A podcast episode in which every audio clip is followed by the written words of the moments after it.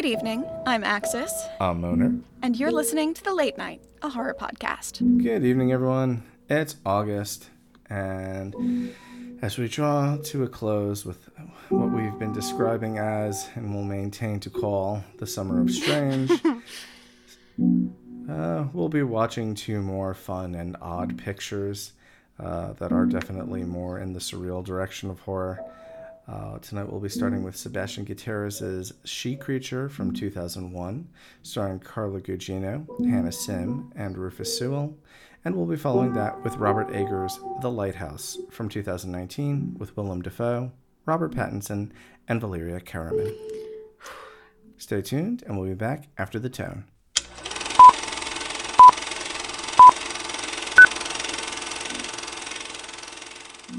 So, first, Sebastian Gutierrez's She Creature from 2001, which is supposed to be part one of a Mermaid Chronicles. Oh my god. What ambitious titling in that in that that was still like a choice was made that day and wow, nobody followed Right. through. Getting shot um, out of Oh, yeah, cannon. hard to imagine why they didn't get the the multi multi movie franchise they were looking I for. I mean, I'm a little disappointed as a Starbucks fan, as a man who loves mermaids, because that. I mean, this is this this whole lineup. I'm not gonna lie, I'm a big sucker for mermaids. This is a mermaid tastic. I mean, me too.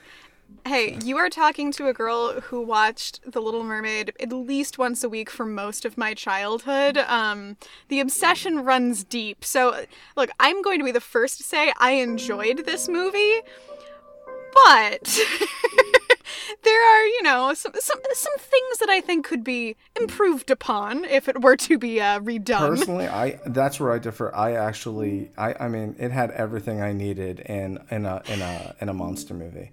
Aged paper, mm-hmm. blurry camera transitions, blurry camera angles, overly dark and blurry, uh-huh. overly dark and blurry camera shots, uh, and Carla Gugino, mm-hmm. Carla Gugino, and Carla Gugino. Okay, that's fair enough. It's it is hard to go wrong with that quantity of Carla Gugino. Right. so, for those of you who don't know Carla Gugino, what have you been doing with your lives up mm-hmm. until now? Uh, you might recognize her from Sin City or Watchmen, or uh, if you're a horror fan, uh, Netflix's The Haunting of Hill House, uh, or as I like to call it, Where's Waldo, the Never Fucking Sleep Again edition. Also, if you were a child at anywhere around the same time I was, you might recognize her from Spy Kids. Or, you know, if you were a parent. But hey, well, oh, age differences are fine. Also, yes, Carla Gugino was also in that too with uh, Danny Trejo, I believe, right? Hell yeah, Uncle Machete. What a franchise! Just uh, true delight. Like I'm, I am glad. That's one of the franchises that I am really glad I had growing up. but that is that is another podcast. So, She Creature is one of Stan Winston's creature feature uh, films. It was one of five, uh, including such uh, fantastic titles as Teenage Caveman, Earth versus the Spider, because they would have probably been sued for copyright if they'd actually called it Spider Man, which is what it blatantly fucking was. Uh, it's just Spider Man, the Nightmare Edition. And then the, the the one whose title really blew me the fuck away most was How to Make a Monster, but it had no relation whatsoever to the 1958 classic with Robert Harris. Um, so it was just this moment where it's just like, I have this idea for five monster films. Okay, but like, did you guys develop it at all? No, no, no. We're just gonna film all that shit and see what happens. Okay. Do it first. Deal with the content later. I mean, I will say Yeah. one thing. One thing. They got a sick line of action figures because sometimes, and I will definitely say that I credit one man for all of that, which is Todd McFarlane, who is the artist and creator of Spawn.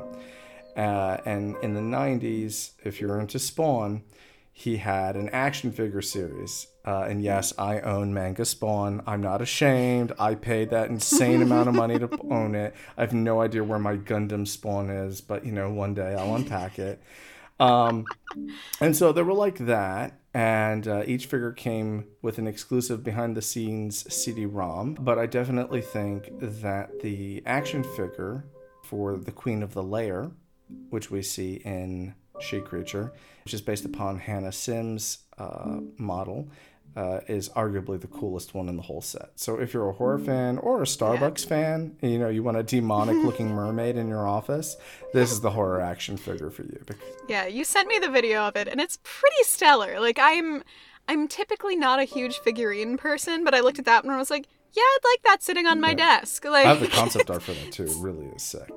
Oh yeah, I, I, yeah, absolutely. It was really weird because my brother and I we were also looking at that at, at the mermaids this weekend. We were looking at this particular siren, and we were looking at the other siren from the lighthouse, and we were noticing that there were kind of differences in things. And uh, I don't think we're ever going to go there ever again. But I just want to make mention of that to you.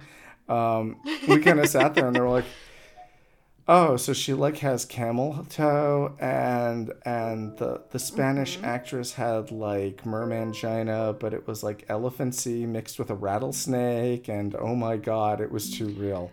So Yeah, yeah, it was it was interesting. One of the little snippets I found in one of the interviews with Robert Eggers was that when they were talking about designing the mermaid's mm-hmm. genitalia. Mm-hmm. There, there's lots of stuff about them talking about it being shark genitalia, but they're like, our specific theory is that when she's swimming, it folds up and she uses it like a fin. And I was like, oh my hmm. god. yeah, because that's how we all want to oh be transported, god, no. right? I mean, all of us want to transport ourselves with our genitals as a way of mainstay yeah. locomotion, right? Yeah, that'd be great. Yeah, yeah. I mean, like, forget, you know, forget anything else. Just like, forget sensitivities. It's just, your pussy's a fin now. Enjoy it. like, you imagine if you were a squirrel? You know, it's like, Wee! no.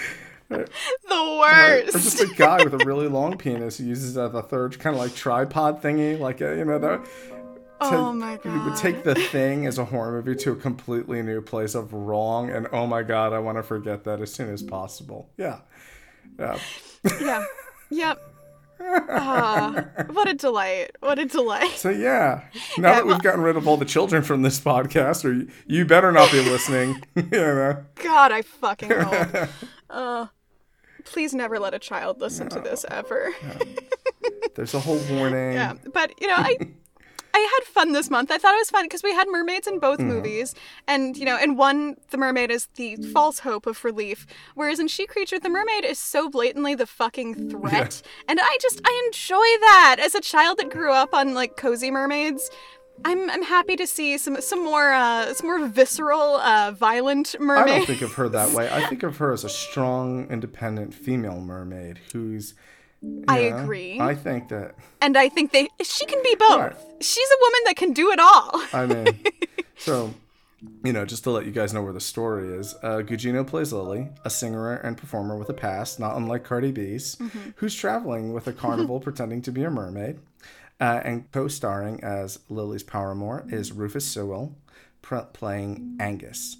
Uh, he did an amazing job as uh, Alexander Hamilton in HBO's John Adams. I always think of him as the actor with the most intense right eye ever. Uh, if a live action yes! version of oh Daria is ever filmed, I hope they cast him as Mr. DeMartino. Um, but, you know, uh, everything in their world is going swimmingly until the thing that always happens at traveling carnivals happens. A person who mm-hmm. actually owns a fucking mermaid shows up, tells them they're frauds, and then invites them back to his place for a drink and to show him the real supernatural beauty uh, who also killed his wife. Uh, Just what you want to show. She is guests. everything I want in a mermaid and a woman. I mean, God. yeah, it's it's delightful. Also, this movie made me had a lot have a lot of questions about like historical carnies. Like, I think that's that's research that I'm not going to do for this podcast, but I might do on my personal right. time. I mean, it, it was amazing effects by Stan Winston Studios. It was, it, you know, it was it was a good idea. Um, I mean, mm-hmm. has it aged perfectly? No, it's not the worst movie ever. It's certainly it's not the. No. I mean, look, we're following this film with something that got nominated for an Oscar. but like right it suffers by comparison but i don't think you can deny that she creature is a fun yeah. movie it's a it's fun awesome movie fun it's that's movie. It, yeah. Right. It's the perfect kind of like summer nonsense movie where you sit down with your friends and you laugh and you have a good time and there's a mermaid there. And what else could you ask for? I mean, I think the thing that I think about most is I like to go to another beach town on vacation with my wife, and we don't get to go back to America, which is called Domburg, which is in Holland. And um, there's a legend uh, to the north of that area. Uh, in a place called Zeeland in the Netherlands, and it's called the Drowned Land. And the story is it's really quick. It's a town that got drowned because uh, one day the fishermen who lived in the town caught a beautiful mermaid in their net, and she was married to a merman, and he kindly asked for her back, and instead the fishermen raped and killed her, and then uh, the the the merm people basically drowned the entire town. And so, like when you go to the town, Good for them. yeah, and when you go to the town, like the entire city is actually literally underwater. Uh, it was submerged in what was called the All Saints flood and happened somewhere in the 1500s. And every time I look at those woodcuts or think of that story, I always think the same warm Disney message, which is don't fuck with mermaids. You know, it's just beautiful. You know. Yeah, absolutely. I, I agree with that. And also, like, I love that story because it hits on two of my mm-hmm. favorite things, which are bizarre submerged landscapes and mermaids. So it's a real double whammy of an Axis mm-hmm. specific story. it's really good. Uh, I I wish I had like written down the details, but there was another another mm-hmm. story that I came upon while I was doing some mermaid research before this of oh I'm um, I want to say it was like Norway or something. I'll I'll find it. But of um a couple of young girls who are out just you know pontooning their little boat around after a flood and they find mermaid like washed up on the shore suffocating and having a bad old time so these two sweet young girls they don't throw it back to sea. No they scoop this mermaid up put it in their boat and then they're like oh no she's naked. Take her home and dress her in women's clothing. And then they just live together. But everything's fine because they're perfectly nice to the mermaid. She never learns how to talk because I guess sea lungs, but If she it just ain't broke, lives don't the rest fix of her it. life wearing, yeah, she's wearing wearing cute little Swedish sweaters and uh, just vibing with her new human sisters. And see, things could work out just I fine. mean, and, and, and we'll get to that later with the lighthouse, right? We're going to talk about that one more time, right? Because I, I definitely think that there's there's some important important messages there. Um, but yeah, when it comes to She Creature, um, I definitely think that it was it was very quick in, in in every sense. It wasn't a terribly long film. It was a it was it was probably the first time I saw Carla Gugino. It was definitely like I remember being I, I think that was 2001, so I was maybe 18, 19. I remember looking at her and thinking that is mm-hmm. probably the most beautiful actress I've ever seen.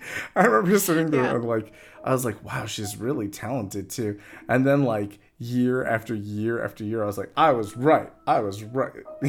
Oh yeah, no, she turns out the hits, and she's like she's doing great work um in live theater Yeah. now as well. Like she's really spreading her wings and crushing it. So mm. big kudos to her. I'm glad she's living it up and doing the I'm good not sure, but I think she's going back with, with Mike Flanagan to do season two of his The mm, Haunting series mm-hmm. because the first one was based on Shirley Jackson's The Haunting of Hill House.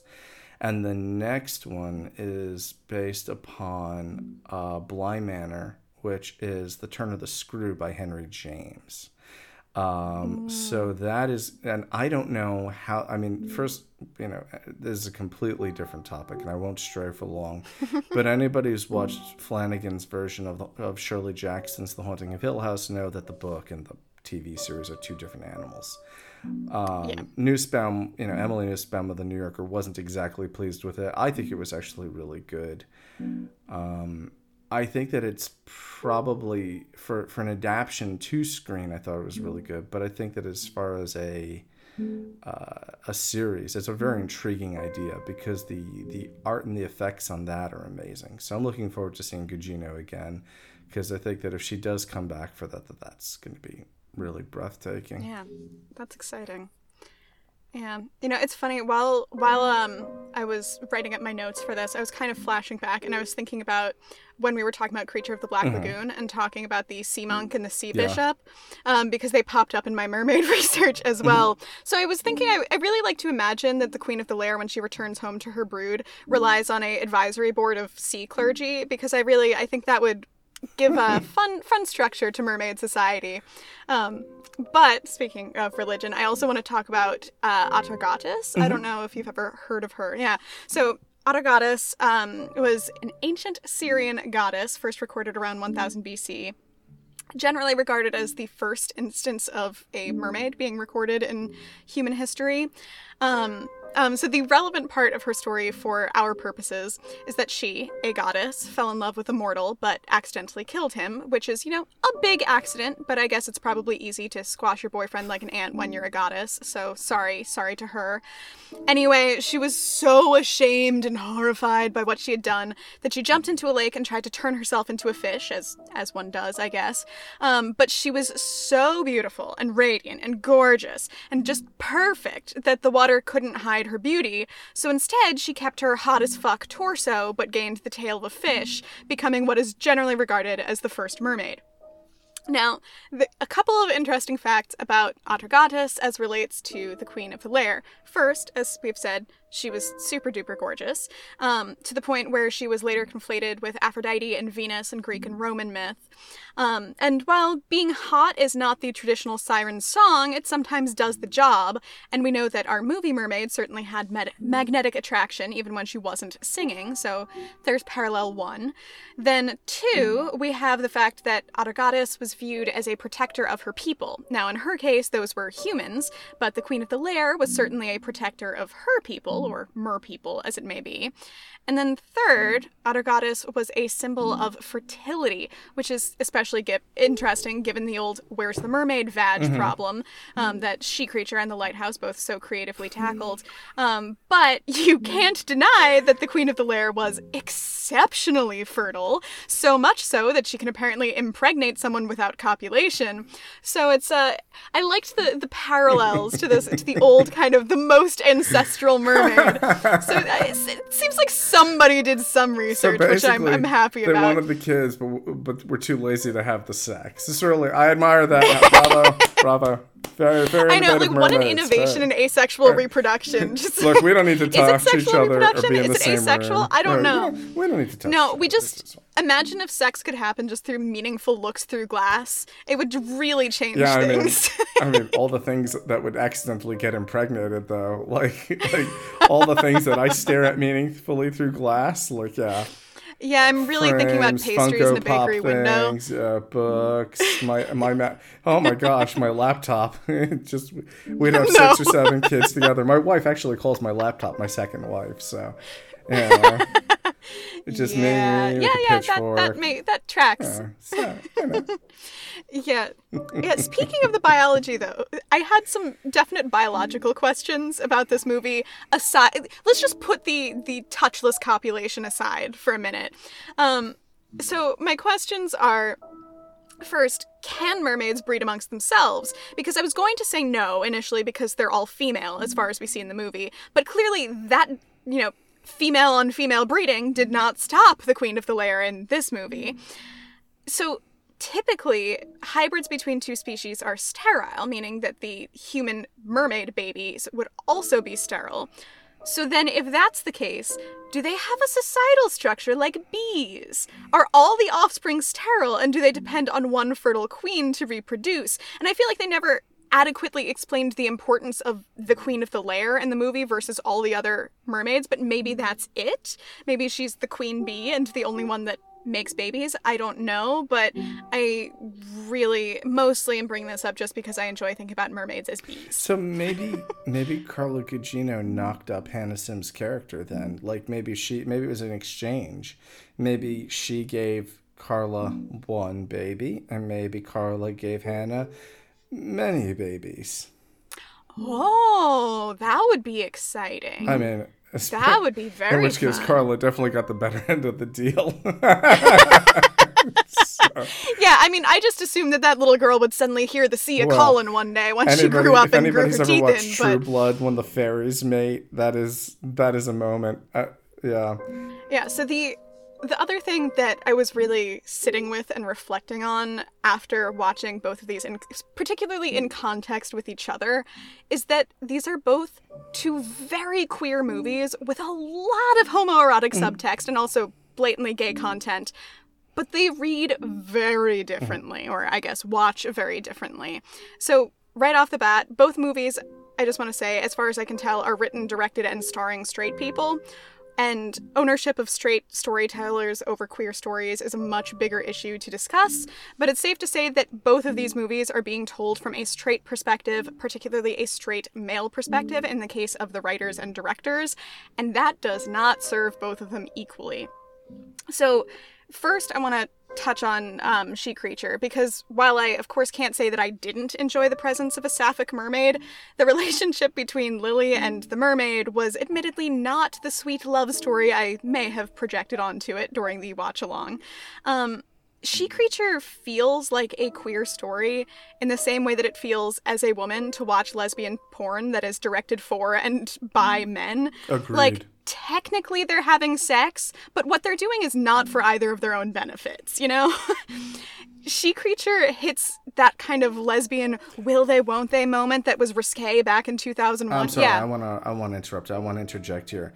I want to say that it Yeah. doesn't look like girl on girl porn that was directed by men for for men, but there is pornography where it's girl on girl directed by women, and I just want to say that as someone who's viewed quite a bit in his lifetime, that had a woman directed this, I think it would have been a very different, um, a very different Oh. end product. Yeah, and that's just, just yes. saying that. No, like I would treasure this movie made by a queer woman. Mm-hmm. yeah. Like would be incredible. She could have turned that knife Um, way slower and way more fucked up. Yeah, mm-hmm. Yeah, big agree. Yeah, mm-hmm. because I, like I was saying, the, the she mm-hmm. creature I think hits the lesbian will they won't they moments that were risque back in 2001, but it doesn't actually engage mm-hmm. with the relationship between the two women in any meaningful way. Meanwhile, the lighthouse I think is much more self-aware about the male gaze and uses it to its own advantage as a framing device to talk about masculinity.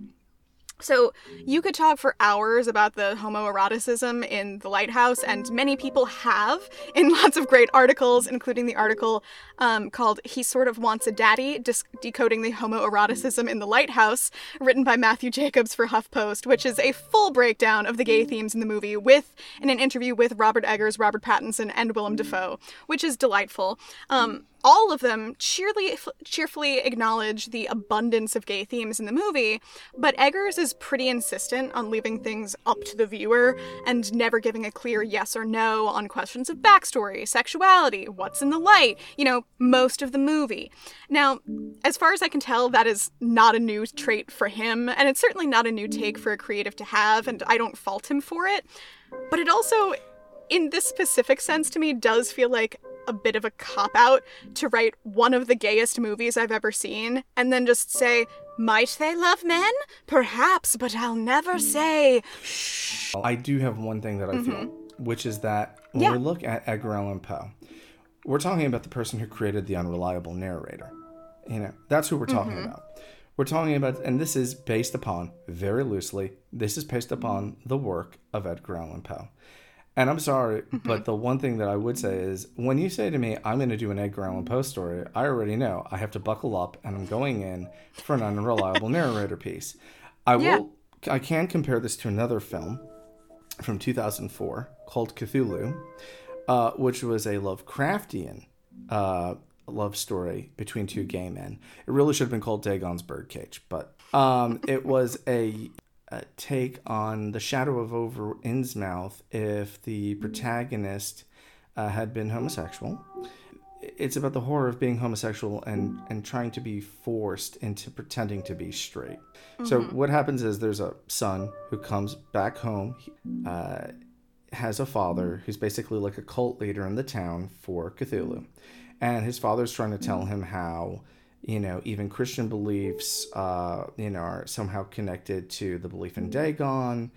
And uh, the son just can't deal with his father. He, he basically comes home just because his mother died and just wants to bury his mother and get on with his life. And his mother felt like the only one who really understood him and he was a, a closet homosexual. Then he left town, you know, got to start over his life. And he actually said to his father, You know, I should thank you. I owe all my success to the distance we put between each other.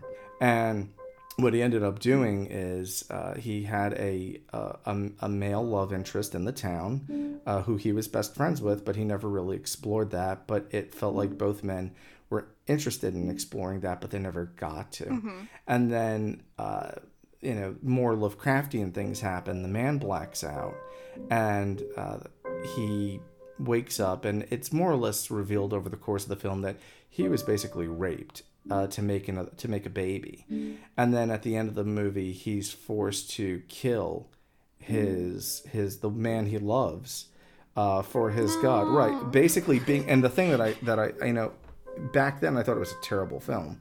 But the older it gets, I actually thought, you know what, this is a really amazing commentary on being forced to fit into a cis white male world. This is actually mm-hmm. the, that was it to a T. The older I got, the more relevant the film became. Um, I didn't, but I I do feel that Cthulhu from 2004 is probably, um, you know, in answer to to criticism on Eggers for not completely exploring it. I would say that whereas Lovecraft is overly detailed uh, Edgar Allan Poe is always somebody who you'll be analyzing for decades to come. I mean, it, the black the black yeah. cat is a good example of that. It wasn't until the '90s that a feminist actually point out that the story of the black cat makes a shit ton more sense if you pr- replace the word cat with the word wife. You know, it's just like mm-hmm. it's just one of those things, mm-hmm. right? So no, I mean I agree with you because the the thing that I thought was really a strength in the mm. lighthouse was how well I think they tackled some some of the tos- toxic aspects of mm-hmm. masculinity, mm-hmm. which Dafoe talks about a lot in his interviews. Um, and I think that distinctly correlates with the repression of emotion, of sexuality, and of communication. You know, among other things that are so central to the movie.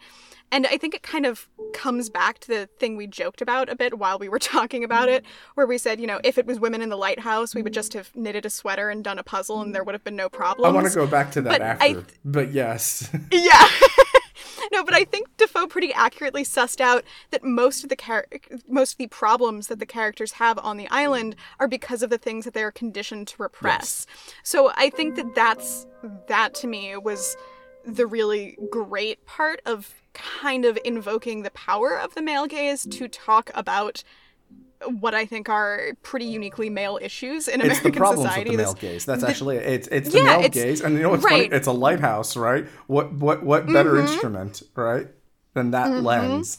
Um, yeah, then the, yeah, you're talking about a magnifying lens. So basically, yeah, it's the same kind of idea. You're looking at the male gaze, and it's like, you know what? There are some problems in that gaze. You know, it's got some splinters in it that need some removing. So yeah, I, I definitely mm-hmm. think it was um, pretty amazing. And and there's just these moments where you're watching it, and um, the thing that I love about it is that it's not so overt that you don't still have a story there. You know, it's not. Oh yeah. There's there's just this amazing story that's mixed into all of it that is definitely reminiscent of uh, the Telltale Heart or the Black Cat, where you just have mm-hmm. no idea what the hell is going yeah, on. Yeah, there's I mean there's a great quote from from Eggers which is in a Polygon mm-hmm. interview mm-hmm. with Karen Han where he said, "I don't want to make a movie about a magical lighthouse. I want to make a movie about someone who's fucking crazy." And like when you're talking about the unreliable narrator and when you're talking about the magical lighthouse, like it all really just comes around full circle. it's I think it's a movie with a lot of self-awareness about exactly what it's doing, you know? If you dug this movie and collect horror art, I just want to pop in and say I highly recommend checking out Betty Jiang's illustration. We're going to post a link to that below. It's mm-hmm. an illustration of Thomas Howard, which I'll uh, probably can convert into a magic card later on for my own collection. it's going to die a terrible death. Just Oh yeah, yeah. And, and, you know, before we dive too much into the mm. plot of the lighthouse, I I just want to pull another quote from that that Karen Han mm-hmm. article for Polygon because it's another Eggers quote that is just my favorite because I, I already talked about the mm-hmm. seagulls and the watch along, but of course I'm going to talk about them again. Um, surprise, surprise. So the quote from him reads. But mm-hmm. Christopher Columbus, who is, is an executive producer on the mm-hmm. movie, contacted his owls from Harry Potter, who knew about three English seagulls named Lady, Tramp, and Johnny that were incredibly well trained. My understanding is that they were rescued and sort of fostered up by human beings and couldn't survive in the wild any longer. Training them and giving them activities to do, it kind of gives them a will to live. They weren't these mean, nasty, horrible seagulls that we all know and fear. They were really lovely and so smart. It's a pleasure to work with seagulls. Who knew? And my God, there are so many right. things in this quote that delight me. The, I, the right off the bat, the fact that he didn't say contacted people about owls. He said he contacted his owls from Harry Potter, as if it's like, "Hey, owls, do you know some other birds?" I know this guy on a telephone pole at the end of town. He used to work in Twin Peaks, but uh, he fucked off. the the Oh, aesthetics yeah. of that No, I film. mean- I mean, well, yeah. I think in case anybody hasn't taken this away or anybody hasn't been told this yet, if you're out at sea, hell, just as a general rule, it's not just like sea lore, but just in general, don't fuck with seabirds. Like, there's a very famous poem by Samuel Taylor Coleridge called The Rime of the Ancient Mariner. And that whole long ass poem takes mm-hmm. place because somebody fucking shoots a bird called an albatross. Leave the albatross alone, leave the mm-hmm. seagull alone, so leave the seahawks alone, leave the American bald eagle alone. You know what? Just look down. You see bird feathers, just fuck off, all right? And you'll be fine. But, like, if this film has taught anything, it's leave the bird alone. Uh, For those who are confused, see Kevin Hart's recollection on what happened when he messed with an ostrich. Yeah? Um, seabirds are just things where, in, in terms of like mythology, we don't mess with seabirds. So, Yeah, you know, it, it this movie did really validate me because like I'm somebody that's I'm from a seaside town and people I think who mm-hmm. live near the coast and you know at least in areas with seagulls tend to despise them because they are wily little mm-hmm. fuckers.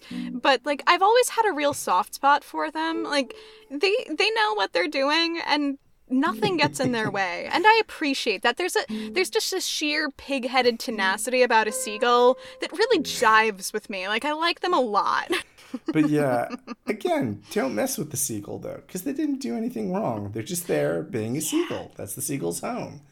You know, it's it's Yeah. flying above my ship. Let me shoot it. No, it lives in the sky. Nope. Nope. You are in its home, not your own. The whole world is the seagull's home, and you're just That's living right. in it. Also, big props to Nash Point Lighthouse for giving us a foghorn that would make any Nine Inch Nails or Tom Waits fan cringe in approval. Could wake up to that every morning and then beat the shit out of whoever thought it was funny to wake me up that way. Gonna probably try it on Yeah, my iPod in a couple of weeks. So if I come back with black and blues, you'll know who gave it to me. So, we can't really talk about the lighthouse without talking about the Smalls lighthouse tragedy.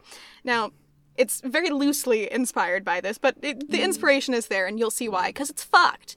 Um, the Smalls Lighthouse is built on a big chunk of rock, appropriately called the Smalls, about 20 miles off the western coast of Wales. The original tower was finished in 1776, but there have been two lighthouses that have had the name because it had to be fully rebor- rebuilt once in its history of continual disaster. But the big tragedy that everyone means when they say Small's lighthouse tragedy happened as so. In 1801, the duo of Thomas Howell and Thomas Griffith was sent out to man Small's lighthouse, and yes, this is a tale of two Thomases, just like in The Lighthouse. So, Howell and Griffith were uh, not the best of friends, as judged by their frequent public arguments. I don't know who thought it was a good idea to pair them up for an insufferably long isolation period, but they made a hell of a choice when they signed off on that form. So the pair is put out on their little rock island, having just a grand old time, I'm sure, when Thomas Griffith kicks the bucket. Now, the exact nature of his death is unclear. It's a little muddled in the history. The most commonly listed cause of death I found was, quote, freak accident, um, which truly could mean anything if the real Smalls Lighthouse was as much of a hellhole as its fictionalized counterpart. Um, some accounts insist that Griffiths survived weeks of suffering, whether through illness or because of the aforementioned freak accident, before he succumbed to his ailment and finally died. And that version does seem to amp up the drama a little bit because Howell is supposed to have cared for him and light distress signals throughout his nemesis's suffering. And of course, no one came, but the whole thing does make him seem a little more noble, which is, of course, why there was nothing so tender to be found in the lighthouse. But Griffith is very dead, and Howell is left with a problem.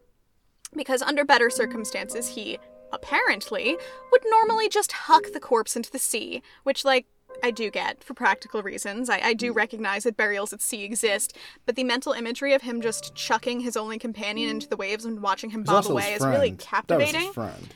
Yeah. Oh, well, yeah. F- frenemy. We'll say. We'll, we'll go so so anyway, Howell knows that everyone else knows that the two of them were kings of bickering. So he's naturally worried that he'll be under suspicion and that that body is his proof that it's not murder. So he has to keep the body. Now, before I continue, I just want to say that I understand there probably wasn't a wealth of great locations to choose from to keep said body. I mean, you don't want a body rotting in the house, that's nasty. You don't want to just leave it outside for the animals and the elements to wear away at. I get it, but his solution is, I would say, a little unconventional. This poor man tries his very best to build a makeshift coffin out of whatever he could find lying around, and then he lashes the coffin to a shelf on the outside of the lighthouse, presumably to keep a close eye on it. Reasoning is unclear, but that was Howell's plan, and I'm not going to talk any more shit about it because the poor guy suffered enough. So, Howell is now left alone, doing a two man job, doing his darndest to keep the lighthouse lit, while his dearest frenemy is beginning to rot right outside the wall. And, of course, the weather, as it always does in these type of stories, takes a turn for the worse. The storms start, the rough winds hit the island, and Howell was, I'm sure, not a carpenter, so before long the coffin he made starts falling apart. As the coffin falls apart, Griffith's arm flops out of the box and right into the view of one of the windows of the hut where Howell lived. So, the winds keep raging, and in a horrifying turn of events, they buffet the arm just so to make it seem like Griffith's corpse is beckoning to Howell, which is, to put it mildly, completely fucked up. and hey, Betty. I'm sure. Hey, Betty. Come with yeah, me. Come yeah. with me, Betty. Come here. Come on. Come, on. Jump Come on the rocks. Come on to Come the on. other side. Fuck you. Come on. Yeah. Break on through Yeah, so I'm- I'm glad I'm not the only one singing it. Yeah. So I'm sure Howell is running purely on survival instinct alone because this man managed to keep the lighthouse lit and not throw himself into the fucking sea until his relief finally arrived. But unsurprisingly, he was reportedly unrecognizable to his friends after the harrowing events, which seems very fair. And I would say I hope he got therapy, but it was 1801 and therapy was shit, so maybe I hope he didn't. I hope he got really, really Um, but to drunk me- ever after. I'm sure he was not sober for the rest of his life. Now, to me, the greatest part of this horrendous nightmare comes in the government response to the incident. Because they looked at the reports and they were like, wow, man, that's fucked up, as they probably should have. They then decided that the problem lay in having only two people man the lighthouse, which does seem like a pretty glaring error. Their solution? Change British lighthouse policy, so now lighthouse teams must have three people on them, because surely nothing will go wrong Spoiler then. alert, some motherfuckers disappeared years later when they tried that shit. Oh yeah, over and over again. Because while this is the story that directly relates to our movie, I just briefly need to plug in that that of course is not enough tragedy for one Right. lighthouse. Oh no. because in 1831, it was time for another storm from hell. And one of the waves that hit the Smalls was so large that it somehow tore the floor out of the keeper's room and slammed it into the ceiling, creating a sandwich of everything between said floor and ceiling, which meant that all of the keepers were forced into a tsunami fueled panini press. And one of the keepers died from the traumatic injuries. The two others survived but were severely injured. And did you see exactly how easy it was for that number of keepers to fall immediately back to two? The bad number? The bad number?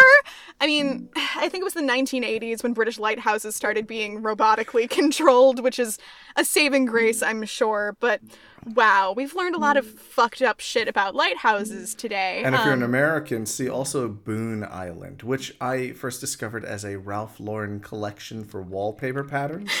I remember looking at it and going, "Wow, that's really bleak and and that's probably the most bleak pattern I've ever seen." I wonder. Went home, wikied it, read it. Oh no, don't wonder no more. That's some fucked up shit. Lots of yeah. It's like oh yeah, it's uh, it's one of the one of the lighthouses that's furthest out to sea. Uh, it's no longer manned now. It's also I think it's solar operated. Uh, lots of Good. ships crashed on it. Uh, one guy did uh, try to leave his wife. The only time, and we'll come back to this, the only time that a keeper tried to leave the house, uh, he died, and then his wife went insane waiting for him to come back. That is the only, that is one of the only times I have a woman going insane on the rock. I just want to say, yeah.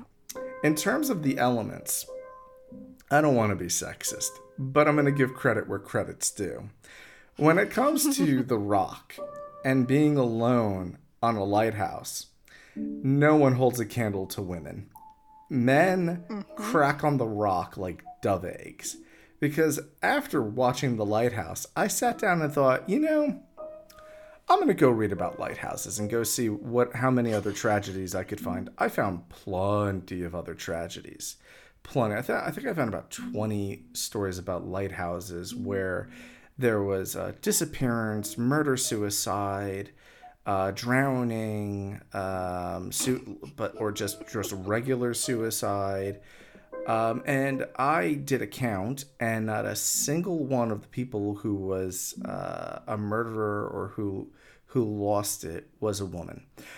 And I would like to mirror that with the fact that there was research. In fact, there's a fantastic piece of work here. I believe it's called uh, Women Who Kept the Lights An Illustrated History of Female Lighthouse Keepers by J. Candace Clifford and Mary Louise Clifford. Um, that's a fantastic illustration of the lives of women uh, uh, in America who were lighthouse keepers.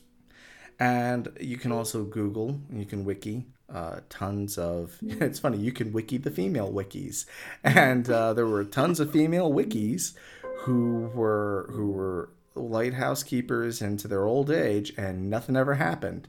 But for, for some reason, it's always guys who crack on the rock. I just want to say, women go out the same distance. Um, they, it's not that there aren't men who haven't come back in one piece. There's tons of men who came back in, in one piece. But whenever someone cracks, it's always a guy. So far, it's never been a woman. Yeah, we're coming coming right back to repression. Right. Like, uh, it is a generalization, but I, I really think women are typically better conditioned to be able to sit with their own thoughts. and feelings feelings most of all yeah I've, I've actually noticed that as a guy like if you watch if you watch a woman walk around you'll see pacing but there'll be feeling. But if a guy walks around i've seen that too men will be muttering to themselves i should have done this I you know i always think of jack sparrow when he's in davy jones locker. Well then we shall have a wonderful garden party and he is not invited. And you're like whoa. You have officially gone to the moon? Yeah, yeah. So obviously, the actual plot of The Lighthouse bears very little resemblance to the Smalls Lighthouse mm-hmm. tragedy, but Eggers did credit it as inspiration. It was kind of a jumping off point for the start of the Lighthouse scripting process. Um, but if you want an actual movie about the Smalls Lighthouse tragedy, there have been multiple, including a movie that I almost watched by accident, also called The Lighthouse from 2016, directed by Chris Crow. There's also a radio play, a chamber opera, and a multitude of blog posts and podcasts. So just feel free to wet your grizzly r- whistle if you want. we'll post links People really they ca- cater to you. Yeah, yeah. There's there's We'll post links. We'll post links to the uh, to the small house, lighthouse, the artwork, and uh, you know even that Ralph Lauren pattern. In case you guys are you know looking for something at home that really says, you know, bleak and uh, what the fuck. So yeah, mhm mhm Yeah. Speaking of bleak and what the fuck, you want to talk about Edgar Allan Poe for a minute? I mean. So here was a guy who basically died on the day that he died. He came out wearing somebody else's clothes. Um, had a lot of bruises on his body, and and cried out, "God save my poor soul," you know. Um, what a man! Had a lot of had a, a gambling man. and alcohol addiction at that point in his life. Um, varying accounts of how he died. One of the one of the leading uh, testimonials was uh, police brutality, uh, following an inability to pay a gambling wager. That was a fun one. Excellent. Yeah. Yeah. Well, I mean, the, the reason, of course, that I bring up Poe is, like we mentioned before, his piece um, that the lighthouse came from. Um, that was a unfinished short story, 1849, the year he died, because he wrote almost none of it and promptly died. Um, the story is very short. I cannot emphasize it enough. The whole thing is 748 words long, and I read it in about three minutes. Um, so no judgment to him because he died. He was trying his best, but it's a very easy Google Google search if you want to read it.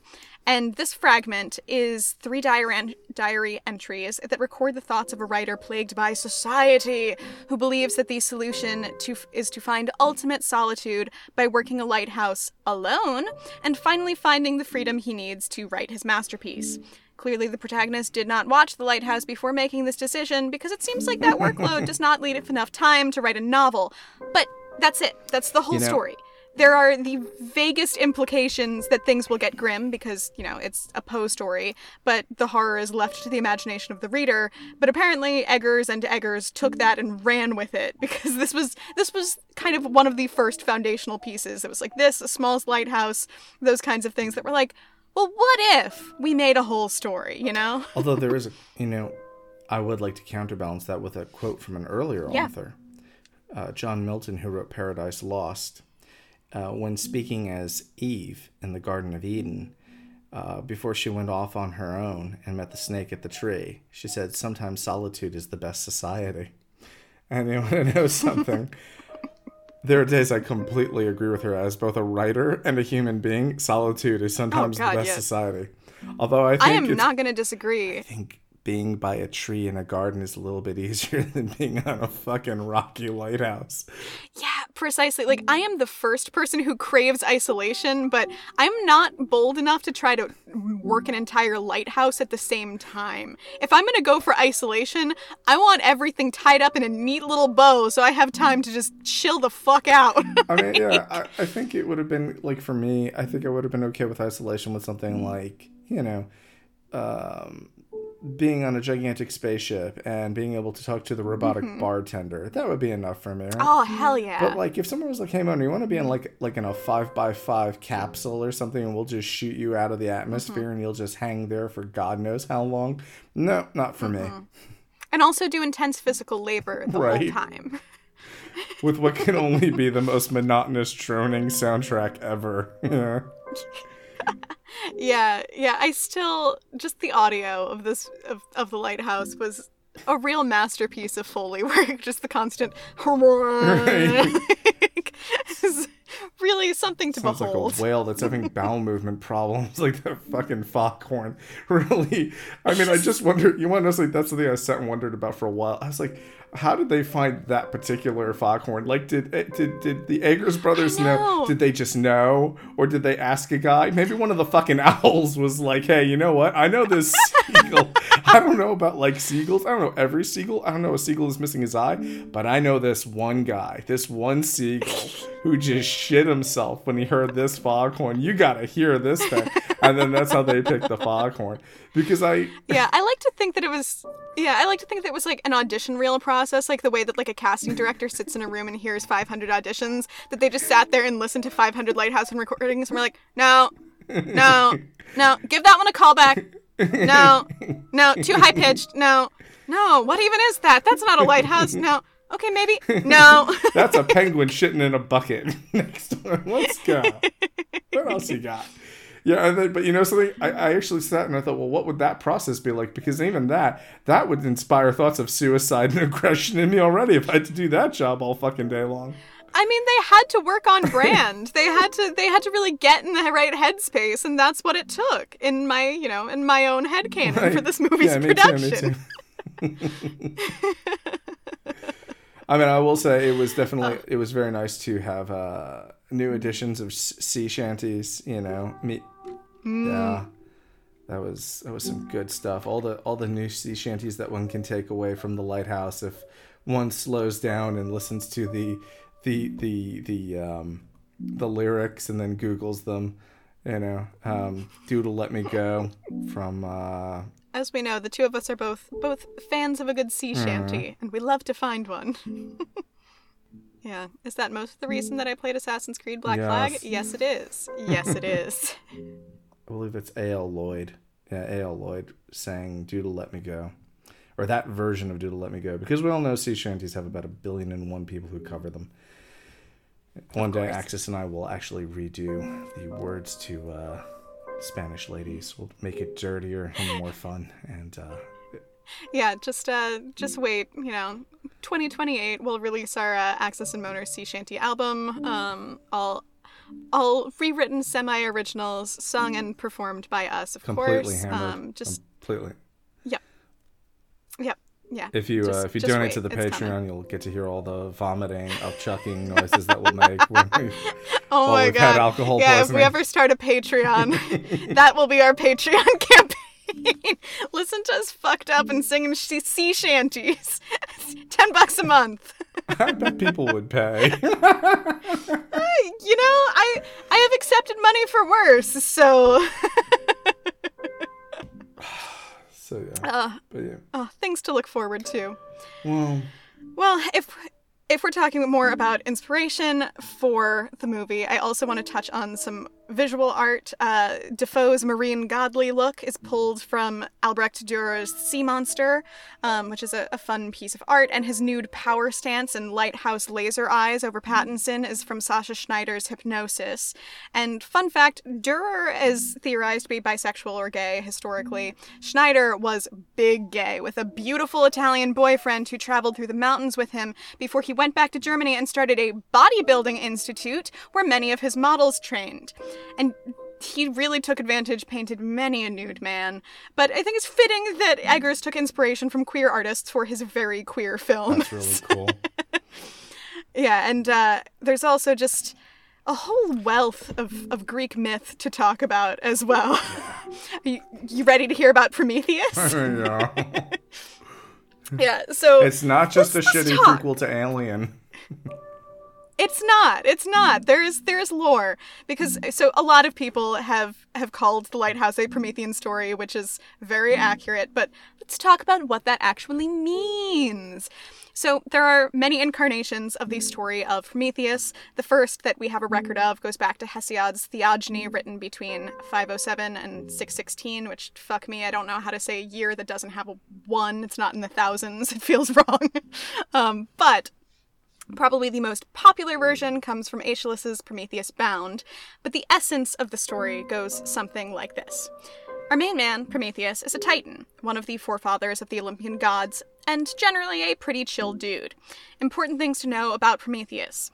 He's got a soft spot for humans, probably because he sculpted us out of clay like we were little Playmobil figurines, and then he looked at us like a child who's just been presented with an ant farm or sea monkeys, and he said, Nice. For the record, this is of course blatant editorializing, but we're having fun here. So, he's also got a sense of humor. He loves a good goof, especially one that takes people that are too big for their britches down a peg or two. And he's most importantly an intellectual, usually viewed as the guy who figured out human arts and sciences and then handed them to us like a dad giving his kid a toy hammer that, despite being made of plastic, can still do a surprising amount of damage, and saying, Have at it, kiddo. So, for the part of the story that is relevant to us, this big brained daddy of humanity played a little prank and then carried out a little caper. The original story, and the most fun version, in my opinion, is that Prometheus went to Zeus at dinner and was like, Hey Zeus, which big piece of meat would you like for your dinner? And then he shows him one big, bulging, nasty ox stomach, and one thing of, quote, glistening fat, the appeal of which is lost on me, but maybe this makes sense if you're really into lard. So Zeus, being a deep thinker, says, Duh, give me the big fatty one. Little does he know that Prometheus has filled up the fat with a big pile of bones, whereas the actual tasty meat was hidden inside the ugly ox stomach.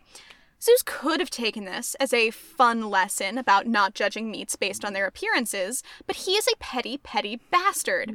So when humans hear about Zeus's choice and start offering him bones as sacrifice, Zeus says, fuck all y'all, and takes away their fire. Prometheus, who is seeming more and more like a solid dude to me at this point, sees this and goes, ah, shit, Zeus always takes the joke too far, but I don't want my little human farm to pay for my questionable joke. So he sneaks around, steals the fire right back from Zeus, dusts it off, and hands it back to humanity like a pacifier that we dropped on the floor. Now, let's do a mm-hmm. pros and cons breakdown of this mm-hmm. decision. So, pros, this is just so good for humans. We cook our meat, we stay warm, we eventually invent, invent bombs and stuff, and things are generally very good for us. Cons. Did I mention that Zeus is a petty bastard? because Zeus is an incredibly petty bastard, and he does not appreciate being made a fool of twice in one day. So, Zeus decides that the most effective way to flip the bird to Prometheus would in fact be to chain him to a big ol' rock and have an eagle come eat his liver out every day while he regrew it every night for all eternity. What fun. He's now, if you listen to the hopeful ever. myths, yeah, yeah, best guy. If you listen to the hopeful myths, Prometheus is eventually freed by Heracles, but I think we can all go ahead and assume that he had a really fucking bad time up until that point.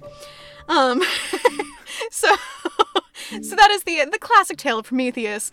But now let's talk about the lighthouse and another dude that had an incredibly bad time. So. Our good pal Thomas Howard, aka Robert Pattinson, spends the entire movie becoming more and more obsessed with a blazing fiery light that is just outside of his reach. He is our Prometheus. Our other good pal, Thomas Wake, aka Willem Dafoe, is way too into his blazing fiery light, and he surely will not let anyone take it. He's our Zeus figure. Pattinson finally goes for gold and says a very violent fuck you to Dafoe before he finally gets what he wants, and ever so briefly gets to capture the fiery light as, as his own, but he immediately receives his comeuppance, which seems to be divinely implemented, and the movie ends with him weak and limp on a rock, having his guts eaten by a seagull, which should hopefully sound familiar if you listen to me talk for the past five minutes. So, so the story of Prometheus was later romanticized by a lot of people, including, um, especially in the Romantic era, as shown by Mary Shelley, subtitling Frankenstein, The Modern Prometheus, and Percy Shelley, writing the four-act, entirely original and not at all derivative drama Prometheus Unbound. Um, and to that I say, who among us has not romanticized Robert Pattinson at some point? But it is a hell of a lot harder to romanticize The Lighthouse, probably for multiple reasons, but I would say that the, the top two are probably that our, our Zeus figure farts too much, and that our Prometheus has no noble cause.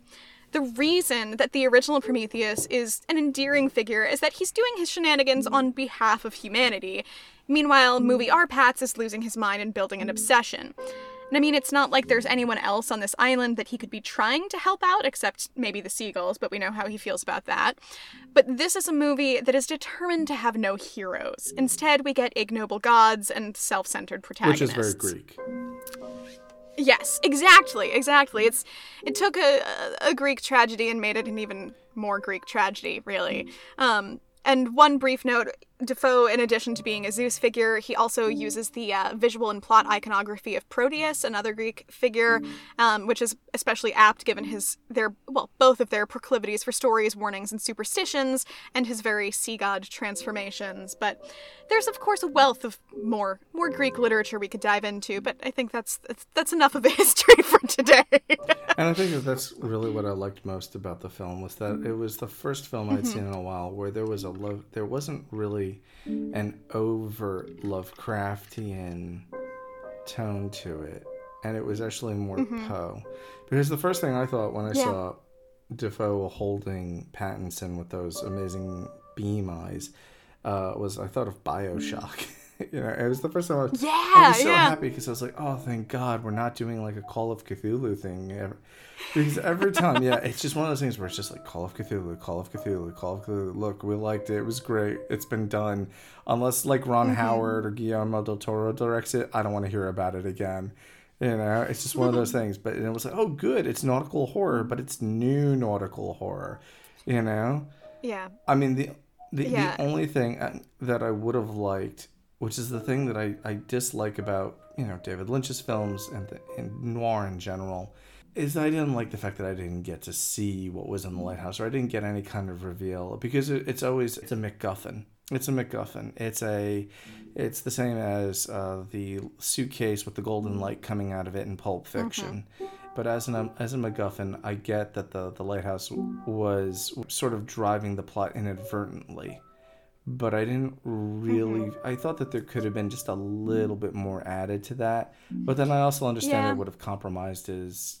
Uh, I realize it would have compromised Eggers and well, the Eggers, you know, vision of turning it into a mm-hmm. unreliable narrator piece. I just wish we'd gotten a little bit yeah. more out of it for effect. Yeah, I almost feel like. I mean, I know you're saying it's not a Lovecraftian thing, and I do agree with that. But I feel like the that little bit of storytelling is almost a Lovecraftian thing, in which it's something that I think the filmmakers seem to have an awareness that anything that they put in the light is not going to be as horrifying as whatever our imagination can conjure. So it's I think that's falling into Eggers' thing about trying to leave things to the unknown I, and make I, it. I normally agree with that. I just feel like there could have been more beauty to the light as well. I'm not saying that the lighthouse should have had a backstory, and I'm not saying mm-hmm. that it should have been, there should have been some sort of, you know, special effects prop inside of it.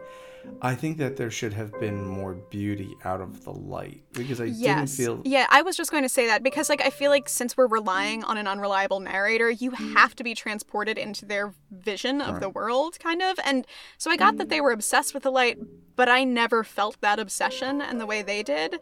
It was always a bit of an enigma to me. I think I could have, it would have been more effective if I was more transported and more convinced of the beauty and more convinced of why it right. mattered. Um, so that I can see as a, a bit of a the, failing point. But I do think, yeah, yeah no, because the mermaid was a nice touch, right? Like the mermaid was really, the mm-hmm. mermaid was really awesome. The scrimshaw, the mermaid, the whole getting mindfuck thing, that was cute.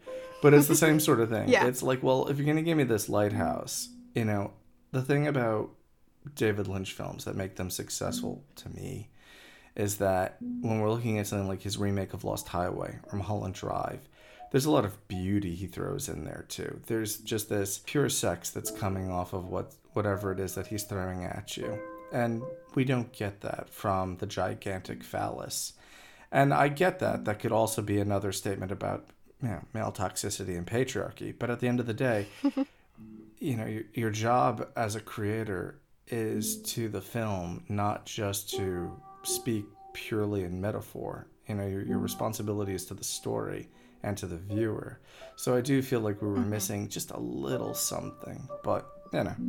Yeah, no, it's I can understand that, but I, I do movie. flashing back to, yeah, talking about how how aware this film is of Poe. Like, I mean, so much of what we've talked about today is about the references that the movie kind of mm-hmm. includes. And this is a movie that I think is so aware of its source material in a way that I, I enjoy to the point where, I mean, in some of the interviews, Robert Eggers seems a little chagrined about all of the things he's kind of pilfered from other artists. He's like, yeah, I, I know it's a little, it's a little on the nose, but like, but you know, I think he treats things with a degree of yeah. reverence and an appreciation to the form that he's pulling from.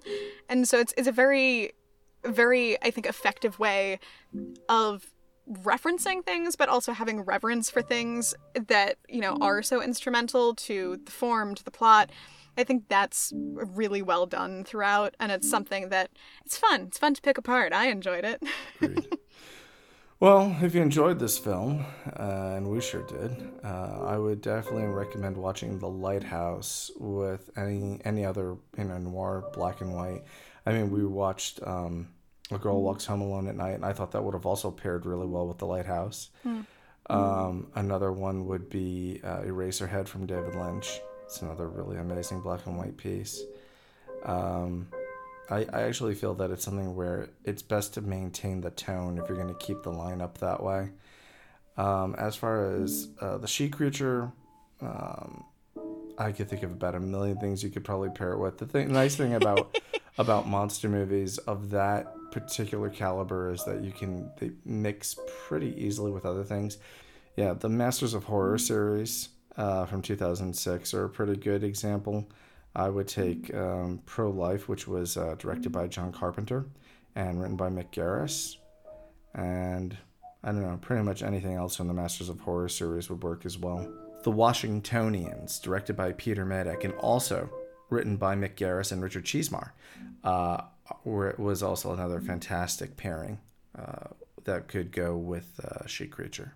Those of you who have been listening probably know that every month Axis and I speak about uh, worthy cause that we want to talk about. Of course, we have been observing uh, news events. You might have noticed that we haven't done our COVID safe room special like we usually do, and that we didn't put up one for June and we haven't put up one for July. Um, we're probably going to put up one for August or September. I want to apologize to everybody. I had some of my own issues and I wasn't able to record as much as I would have liked to. Um, so I take full responsibility for any of you who are upset that you didn't get more free content from us, you fucking vultures. um, but yeah, we'll we'll uh. stay tuned and we'll be back for. Uh, in the meantime, you can stay tuned for the horror news with Ryan Smith. I'm Ryan Ozzy Smith and I'm pleased to have had the opportunity to share the latest in lit news with you on The Late Night. Although Tales to Terrify is currently closed for paid submissions, they are open to flash fiction pieces up to 2,500 words. You can learn more at talestoterrify.com forward slash submissions. The Dark is an online magazine that's looking for fiction pieces from 2,000 to 6,000 words. Visit thedarkmagazine.com forward slash submission dash guidelines for more details. The Nightmares and Phantasms podcast is currently open to submissions of 1,000 to 6,000 words. For more information, visit lompublishing.com forward slash submission call. Finally, Space and Time magazine is taking ongoing one line submissions for their monthly Exquisite Corpse poetry project. You can submit your line and vote on your favorite exquisite corpse of the quarter at spaceandtime.net. Please note that even though The Late Night does its best to bring horror authors the most up to date information for publication venues, it cannot guarantee that all the aforementioned information will remain valid. All submissions should be considered tentative and subject to change. If you're a magazine or press that's interested in having your submissions advertised on the late night, you can write to Moaner Lawrence at hotmail.com. The Late Night, a horror podcast, is brought to you by Moaner T. Lawrence. Find us at monaria.com and The Late Night Pod on Facebook, Instagram, and Twitter.